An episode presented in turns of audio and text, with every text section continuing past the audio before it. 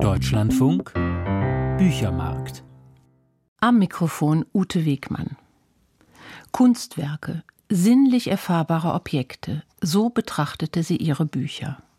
Queta Pazowska. Die große Buchkünstlerin aus Prag ist im Alter von 94 Jahren gestorben. Die heute angekündigte Sendung mit Hans Ticher hören Sie am 11. März. Queta Pazowskas Werk, das sind nicht nur Bilderbücher, sondern Künstlerbücher, Papierobjekte und Buchskulpturen. Sie wurde gesammelt, ausgestellt, gelesen, bestaunt. Ein Buch ist Architektur, so die Künstlerin. Und weiterhin sagte sie, ein Bilderbuch ist die erste Galerie, die ein Kind besucht. Öffnet man ihre Bücher, so stellt man schnell ihre Liebe zu den Farben Rot und Schwarz fest. Dazu sagte sie, wenn man alle Farben der Welt zusammengibt, entsteht Schwarz, und das ist eine Königin. Auch mit Silber arbeitete sie sehr gern, sie wusste, dass Glitzern das Kleine und Große gleichermaßen anzieht.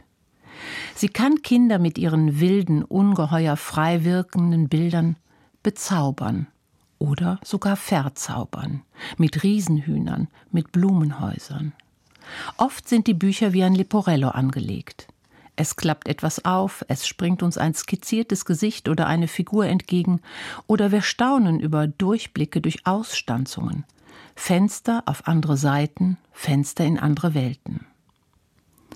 Am 28. Juli 1928 kam sie in Prag zur Welt, wo sie bis zu ihrem Tod lebte und arbeitete.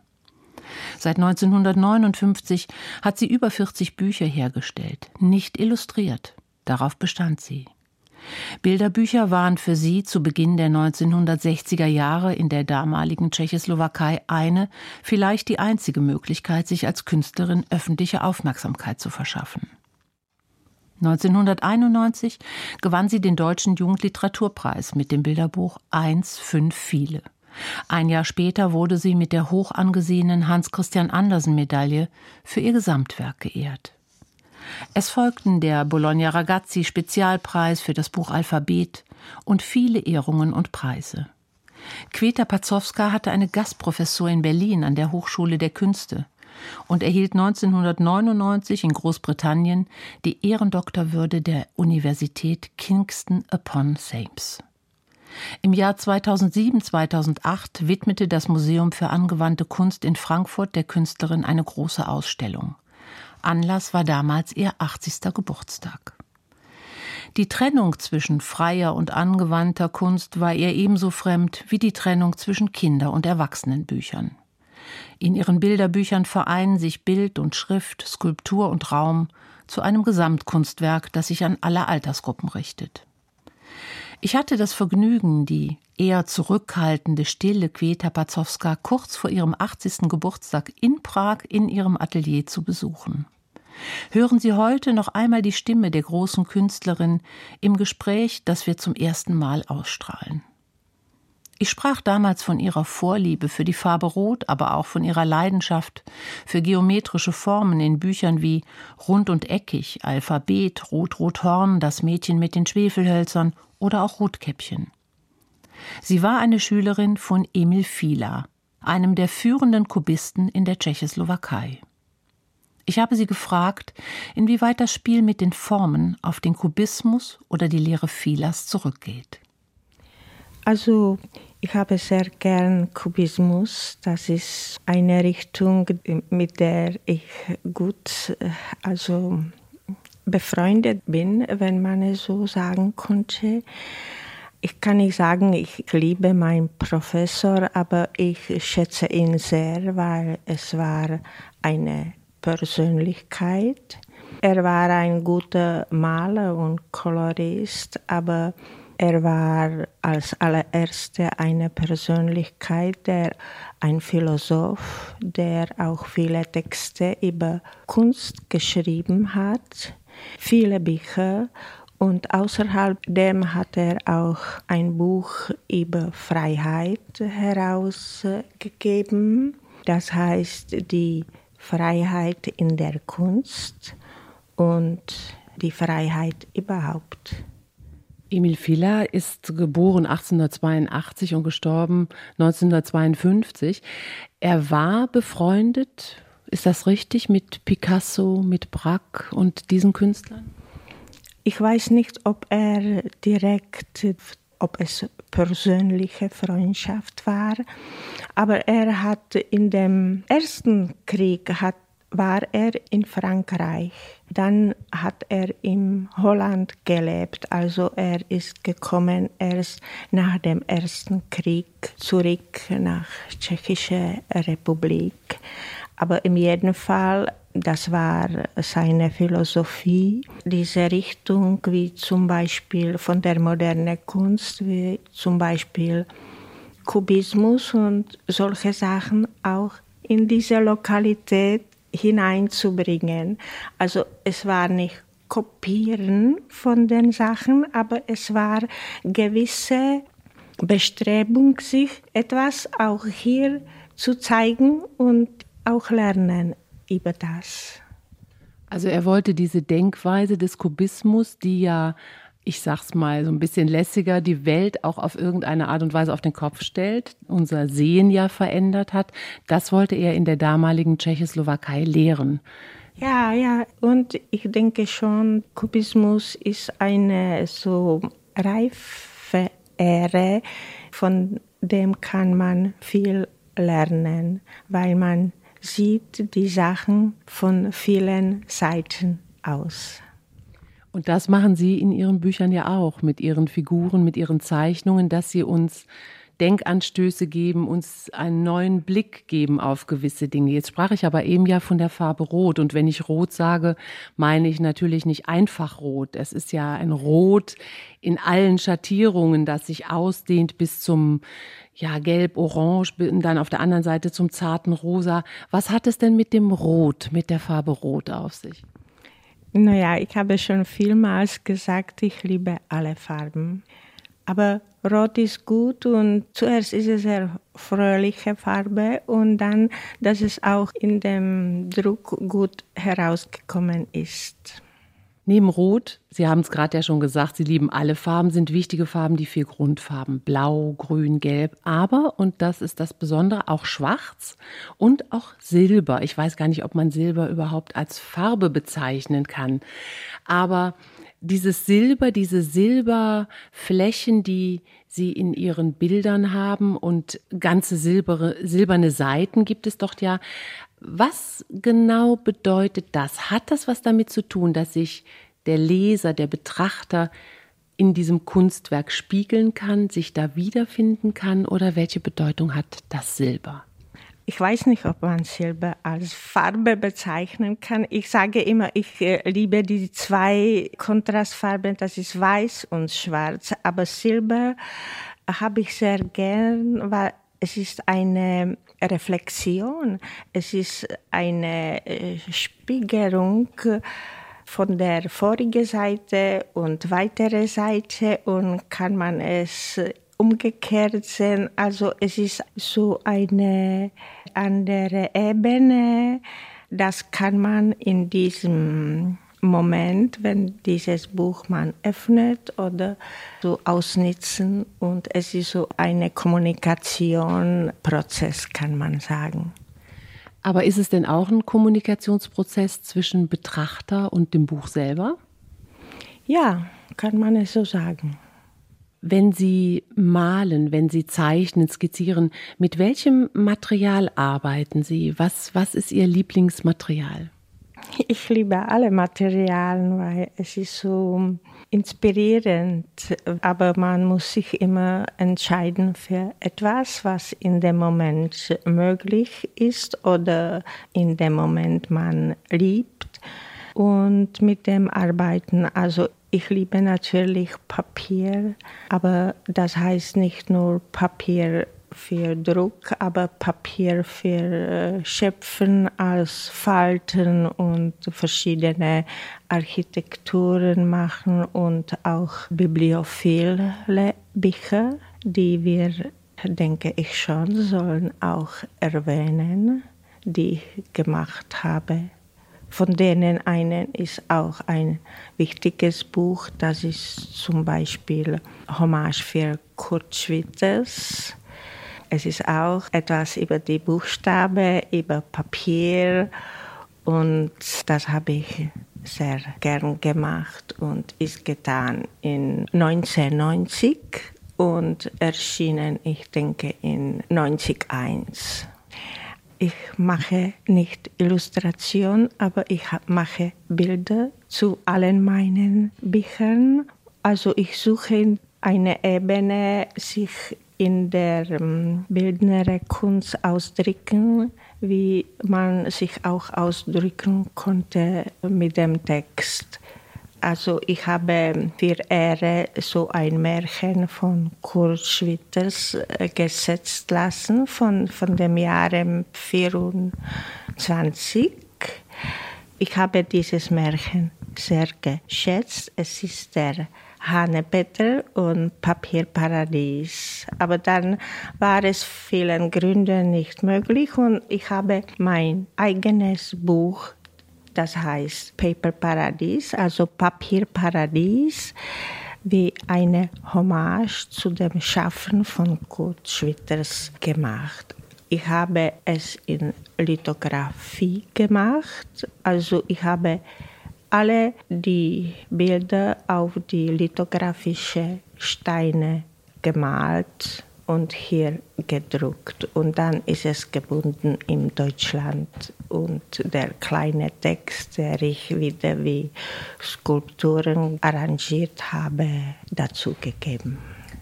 Wie heißt es jetzt nochmal genau, dass wir es für unsere Hörer nochmal sagen? Wie heißt genau der Titel und in welchem Verlag ist es erschienen in Deutschland? Es ist Papierparadies. Es ist erschienen in Osnabrück es ist vergriffen, ja, weil es war 100 Stücken und 20 Autorenexemplare. Jetzt haben Sie schon erwähnt, Ihre Bücher sind ja auch oft Skulpturen. Also man kann sie als Leporello zum Beispiel aufstellen. Sie schneiden aus, sie falten, Dinge klappen auf, wenn man die Bücher öffnet. Wie ist das, wenn Sie arbeiten? Machen Sie vorher so eine Art wie man englisch sagt, Dummy. Probieren Sie das aus oder wie entsteht das? Ja, es ist unterschiedlich und es ist schwierig, es beschreiben. Aber allerwichtigste für mich ist der Konzept und der Projekt. Das ist für mich immer das allererste. Ich versuche noch mal so ein bisschen die Bücher zu beschreiben. Also man muss sich die immer vorstellen, dass sie sehr farbkräftig, sehr farbintensiv sind und wie gesagt dominante, doch dominante Farbe ist rot. Dann überlappen die Formen Figuren oder Buchstaben, klappen aus den Büchern, sowohl in dem Buch rund und eckig, aber auch vor allen Dingen in, in Alphabet. Da klappt man einmal eine Seite auf und dann springt ein ganz dickbäuchiges B einem entgegen, aber auch in Rot-Rot-Horn. Das ist ein Freundebuch. Was sie aber auch immer machen, ist, sie spielen mit Größenverhältnissen. In dem Märchen Das Mädchen mit den Schwefelhölzern, da sieht man ganz große Schwefelhölzer, da sieht man die großen nackten Füße des Mädchens, die sie skizziert haben. Sie überzeichnen auch Beine, Besteck oder so, sind ganz groß. Das heißt, sie lenken so mit dem Blick auf Details. Sie stellen Dinge auch auf den Kopf. Dabei sind sie verspielt, poetisch, emotionsstark und auch kompromisslos. Also es gibt Seiten in dem Märchen mit den Schwefelhölzern, wo es ausschaut wie ein Kritzelkratzel, wo sie ganz emotional sind oder die silbernen Flächen. Immer bieten sie aber auch Kindliches für die Kinder. Da gibt es den Clown, eine immer wiederkehrende Figur. Im Rotkäppchen ist es der Wolf oder die Vögel, das Mädchen. Dann gibt es die verschiedenen Horntiervarianten in Rot-Rot-Horn, die ausschauen wie ein Elefant oder auch wie ein Rhinoceros. In einer Zeit, wo ja rosa Prinzessinnen eigentlich auf silbernen Ponys reiten, finde ich das ungeheuer mutig. Hat denn heutzutage diese anspruchsvolle Bilderbuchkunst, wie Sie sie machen, was, wo wirklich der, der Schwerpunkt auf Kunst liegt in meiner Betonung, hat das wirklich eine Chance auf dem Markt? Ja, das kann ich nicht beurteilen. Ich muss sagen, wenn ich äh, so ein Buch mache. Also ich kümmere mich nicht über den Markt. Ich kümmere mich, so eine neue Ebene zu finden, so ein neues Ausdruck, der ich wichtig finde, dort legen. Das ist das, was ich mich bestrebe und das Weitere überlasse ich dem Verleger und dem Markt. Jetzt sind ja interessanterweise zwei Bücher in Frankreich rausgekommen von Ihnen. Sind die Franzosen, was diese Art von Bilderbuchkunst angeht, sind die Franzosen mutiger?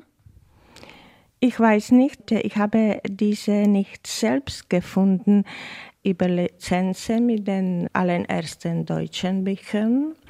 Und dann habe ich die Leute kennengelernt und äh, habe ich also bemerkt, die wirklich diese Suche und dieses Schaffen von mir lieben und möchten unterstützen. Und da habe ich diese drei, sagt man schon vier letzte Bücher direkt für diese Leute gemacht. Aber ich denke schon, dass in Frankreich eine große Tradition speziell für Farbe ist und da kann man viel lernen. Und die Franzosen haben vielleicht auch einen anderen Blick noch auf das Bilderbuch. Also die Franzosen beschränken das Bilderbuch nicht auf die Grundschulzeit oder die, nur auf die kleinen Kinder. Die Franzosen öffnen sich mehr, auch das Bilderbuch dem erwachsenen Leser und Betrachter näher zu bringen. Ist das richtig? Es ist richtig, aber ich muss sagen, also nicht alle. Und ich denke, es sind auch in anderen Ländern, auch in Deutschland und überall einige Leute, die wirklich es unterstützen. Aber es sind nicht so viele, diese kommerzielle Masche, weil sie denken, sie werden über Nacht Millionäre sein. Nun habe ich ja schon erwähnt, dass Sie Rotkäppchen illustriert haben, Bilder entworfen haben zu Rotkäppchen. Das ist ja fast ein zwingendes Thema gewesen. Wenn jemand die Farbe Rot liebt, dann äh, muss man ja fast Rotkäppchen machen. Illustrieren Sie gerne Märchen lieber, als sich eigene Geschichten zu überlegen? Wissen Sie, ich mache schon so 15, 16 Jahre nur Autorenbücher, also Rotkäppchen und äh, Matschker, also das Mädchen mit Schwefelhölzchen, das sind ein bisschen Ausnahme, weil ich über das gebeten war. Also wollte ich es deswegen machen. Diese Märchenillustrationen, die sind ja herausragend modern. Also in ganz vielen Bereichen abstrakt und in gar keiner Weise traditionell. Was reizt denn eine Queta Pazowska daran, diese althergebrachten Geschichten, die man, wo man ja auch vorgefertigte Bilder schon im Kopf hat, weil man das ja als Kind auch schon kannte in verschiedenen Variationen, ein, eine solche Geschichte zu bebildern. Ja, es ist ganz aufregend, so etwas zu machen, weil dieser alte Text, das hat seine Schönheit, zum Beispiel meine Kindheit und äh, hat seine Tradition und äh, es ist ganz toll, aussuchen eine neue Ebene für die bildnerische Aussprache. Nun habe ich ja ganz am Anfang erwähnt, dass Emil Filler ihr Lehrer war, der einen sicherlich großen Einfluss auf sie hatte. Aber man hat auch den Einfluss, dass es vielleicht die Dadaisten waren. Wer prägte denn ihr Denken, ihre Kunst am meisten von all diesen Künstlern des letzten Jahrhunderts? Wissen Sie, ich wollte niemanden nennen, weil es ist sehr gefährlich. Aber ich liebe diese Richtung von alle die Richtungen von den 20er Jahren, die moderne Richtungen, weil es war die Zeit, in der ich aufgewachsen war und es war sehr inspirativ für mich. Und ich denke, diese Bewegung wie Dada und Fluxus hat eine wichtige Rolle, zu der kann man wieder zurückgehen und vielleicht eine neue weitere Wege finden können. Sie meinen damit, dass man diese Inspiration weiterentwickelt, dass Sie da Ihren eigenen Weg finden, mit diesen Quellen zu arbeiten? Das ist möglich. Wenn man das ein oder andere Bild betrachtet, wo man das Gefühl hat, da haben Sie sich richtig ausgetobt, da haben Sie den Pinsel spielen, tanzen lassen auf dem Papier. Das erinnert ja auch schon wieder so ein wenig an Jackson Pollock. Ist Jackson Pollock jemand gewesen, der wichtig war? Ja, ich finde ihn auch sehr wichtig und sehr eindrucksvoll und allererstes er gehört zu den großen Künstlern. Ja. ja. Jetzt frage ich aber trotzdem ganz provokant, auch wenn Sie keine Namen nennen möchten, für welchen Künstler der heutigen Zeit könnten Sie denn schwärmen? Wer inspiriert Sie denn heute von den noch lebenden Künstlern? Also ich bin ganz traditionell. Ich denke, es sind viele gute Künstler, aber das kann man auch, wenn man will. Und ich will nicht einen Namen sagen. Es ist schwierig zu erkennen, weil das sagt uns die Zeit. Gibt es irgendeine Geschichte, ein Gedicht, ein Märchen, was Sie bebildern möchten? Im Moment habe ich jetzt äh, beendet ein neues Buch für Paris-Leute und hoffe, es wird ein schönes Projekt. Dann habe ich viele weitere Bücherprojekte auch habe ich einige Ausstellungen vor. Da greifen Sie nicht auf vorhandene Texte zurück, sondern das sind Autorenbücher. Meistens sind Autorenbücher. Abschließend möchte ich noch mal sagen, dass ich gerade ein Buch gesehen habe von Ihnen, wo noch mal deutlich herauskommt, wie sehr Sie sich auch auf die Kinder einstellen und wie sehr Sie doch auch den Kindern zugewandt sind. Das klappt man auf und dann sieht man auf einer schwarzen Fläche eine kleine Öffnung. Da heißt es, dass man sich klein machen kann und dann kann man in dieses Buch hineinsteigen, wenn man sich klein machen möchte. Ja, genau. Und das war diese Möglichkeit. Damals war ich angefragt. Ich denke, das war im 2005 oder 2006. Sie haben jedem Kind, der in dieser Umgebung von Paris geboren ist, dieses Buch verschenkt. Das war eine Aktion.